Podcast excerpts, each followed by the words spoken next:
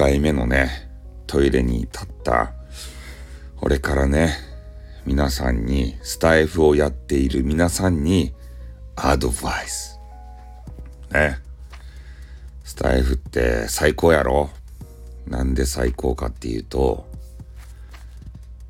自分をね、表現したい時に即配信できる？みんなに聞いてもらえる？これがいいんだよ。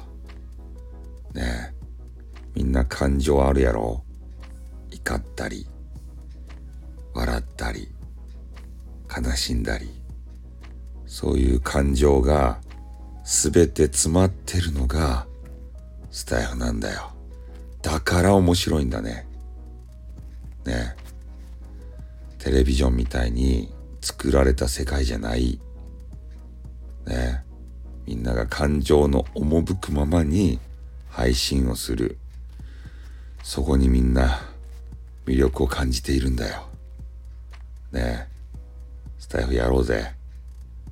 外部で聞いている、ねえポッドキャストで聞いている皆さん、スタイフやろうぜ。ハマるよ。ということで、寝ます。あって、あ、声が出ない。